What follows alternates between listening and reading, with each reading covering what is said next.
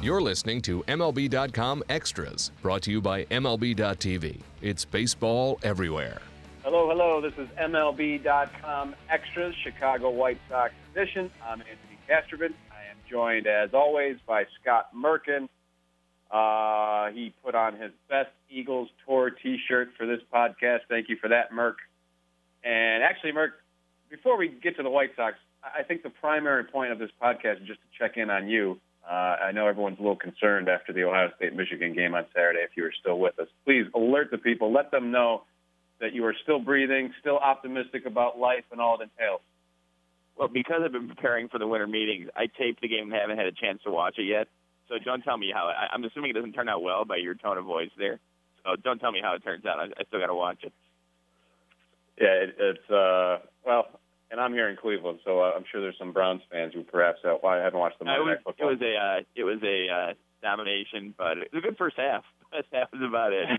Good first year for Jim Harbaugh, but some work to do there, right? They made some strides, and the White Sox need to make some strides. Uh, we, we know that, Merk. We don't exactly know what the uh, winter is going to entail for them. And we're here uh, just ahead of the winter meetings. I think they're going to be an interesting team in that regard because you hear some people say, you know, they might they might spend some money this winter to add to that offense. You hear some other people speculate that perhaps they might deal an arm from that rotation. Um, maybe they could deal somebody and, and still plow ahead and, and feel good about their contention chances for 2016. But as we sit here today, going into the winter meeting, uh, what do you feel about the, the direction they might take? You know, it's hard to say. I was just writing about that now, and it's it's. We talked to Kenny Williams. We talked to Kenny and Rick both in the last couple of weeks, and Kenny was back about three weeks ago at that um, the Ace Signing Day program, and we are joking with him about just go ahead and tell us the five or six guys you're after, and he laughed and just stayed kind of quiet. He said, "Oh, you want me to want me to say it out loud? Want me to say the names out loud?" And you know, whatever they're doing, basically, is they're playing. They're, it's pretty close to the vest right now. They they added a reliever. They added a you know, kind of a potential guy in Tommy Kahnle in the back end of the bullpen. They added Alex Avila, which, if healthy, should be a nice move to balance with Tyler Flowers behind the plate there. So that was one spot they were targeting. But what you say, you know, they could go in either direction. I don't see them with $90 million already committed to 10 players. I don't see them being in on sort of the, if you want to say, the big ticket guys. Although, as Kenny and Rick will say, you know, any guy they any guy they add, they feel like is a big ticket guy because it helps the team. But you know, uh, they're willing to spend. There's no question about it. They've proven that they're willing to go over budget. Last year, they talked about, you know, they were pretty much done at the winter meetings, and then two days later, they signed Melky Cabrera to a three-year deal. So if, if it fits the plan, if it fits what they're targeting going forward, then they'll add them in there. But I, I think more trades than free agency, at least from what I've heard right now.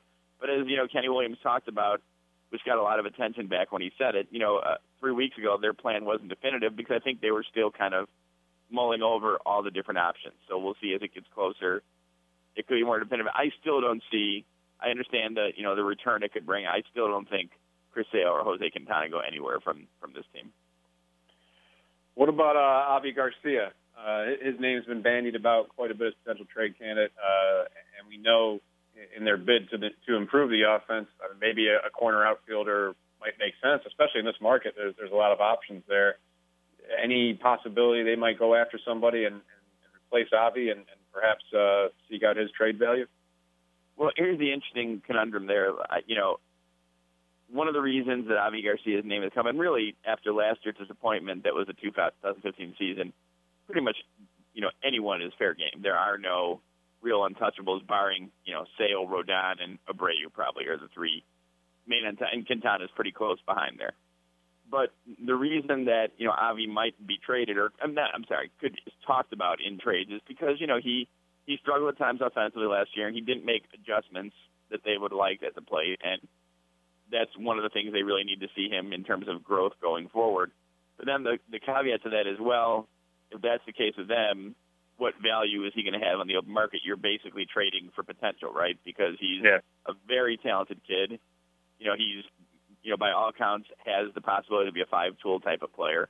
And he just finished because of injuries and because of you know like early call-ups with the Tigers and short stints here and there. He just finished last year was his first full from start to finish big league season. Right. So I'm of the opinion that it's kind of hard. You know, I, I get it in this kind of social media time that you want instant results. and if it's not, then move on. But boy, I'm I'm of the opinion that he still has some growth there, and I and I realize that the person they compare it to is Dayan Viciedo, who could look great at times, and there could you know when he got hot for the White Sox, he could carry a team as well as pretty much anyone in, in baseball for a couple week period. But when he was cold, he looked completely lost up there. You know, he was expanding the zone, swinging pitches way outside, swinging pitches above his head. And it just wasn't a, it wasn't a good thing, and he wasn't a great defensive player in the outfield. So I think that's kind of the pride, the you know the the, the comparable. They're looking at Avi, and people are pushing that you know move him before it becomes the Viciedo level. I think he's probably there for the right for the right return, but so are a lot of players. I don't think it's just Avi Gar- Garcia that's that's available. Yeah, I think that comparison is so natural that I even screwed it up in a recent column talking about the different trade possibilities. I actually had Viciedo's name in place of Garcia. I had to fix that. Uh, that's uh, enough about my stupidity, though, Mark. But I, I, you make a good point. I mean, he's 24 years old. He'll play 2016 at 25. Are you uh, selling low potentially uh, for a guy who might still put it all together? We shall. you know, I think people assume that he's been in the game like in the game is established a lot longer because this yeah. is a guy who played in the World Series and contributed in the World Series. He wasn't a yeah. pinch runner went before he had 50 plate appearances in the major leagues. You know, so I think people look at him and say, "Oh, he had that rough, rough year last year. Yeah, another rough year." Well, no, that was his first full year. And again, I'm not trying to be an apologist for Avi because I talked to Todd Steverson, the hitting coach, a couple times during the year, and you know he got frustrated with the fact that he kept preaching, you know, don't expand the zone, stay within the zone, look for your pitch there and it didn't change. So, you know, I, I guess the the question there is if they, you know, and you have Trayce Thompson's emergence the last right. six weeks of the season, and you have a guy like Adam LaRoche who had a really tough 2015, but he's under contract and probably not going to be moved for the, you know, I think 13 million he's owed this year. So you have kind of one extra piece among that whole group, which you know, DH and outfield. So there's a lot of moving parts there. But again, I, I think it's somewhat unfair to judge Avi Garcia and say, well, he's not going to be this. He's going to be a smaller version of Dayan Viciedo power wise if you don't, you know, it, because of just based on what he did last year.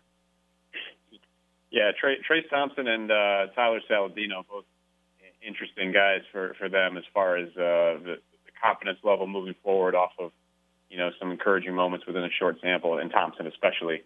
Obviously, uh, like like you said, those six weeks uh, uh, really showed a lot on the offensive side, especially.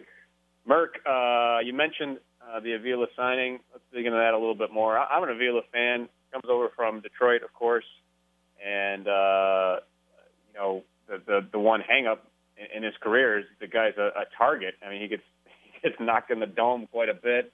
Uh, it's been tough to see. Uh, endured a lot from a concussion standpoint, um, and, and of course his offense uh, took a tumble here this past season what are the expectations for him in terms of uh, how that spot is divvied up between him and Tyler Flowers?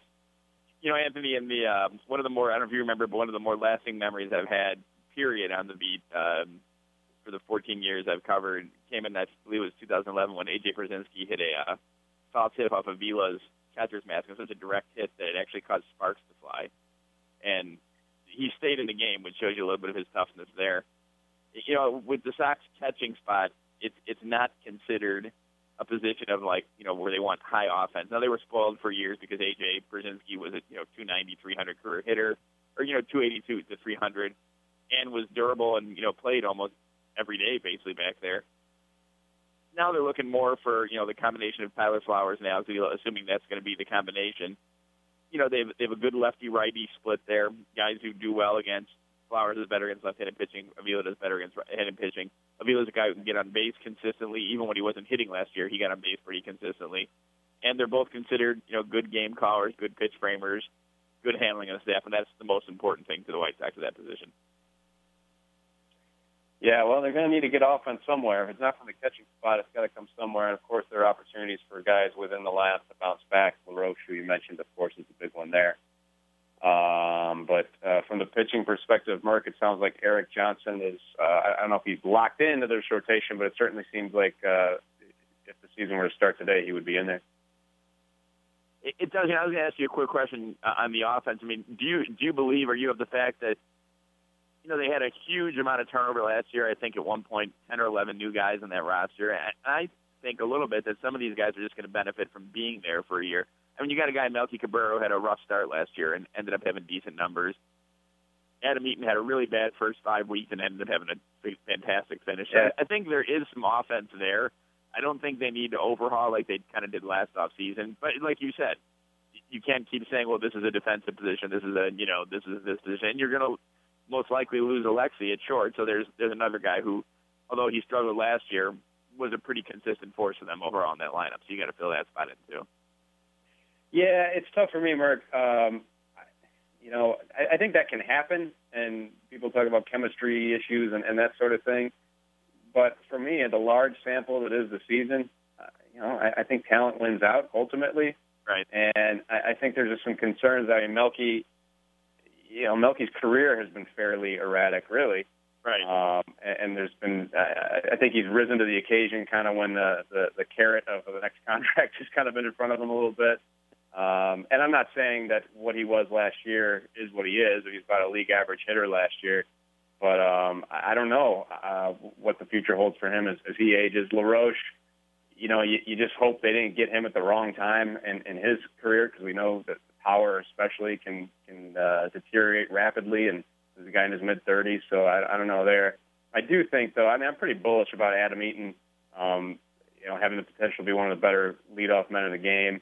Uh, and uh, of course, Abreu is, is an enormous talent, and I, I think that even showed uh, through through the mire of, of 2015. So uh, I, I think there's definitely I, w- I would count on improving just Right. from bringing everybody back. You bring the same lineup back, I, I would count on improving just because it was that dreary in 2015. But I think they need more. I really do.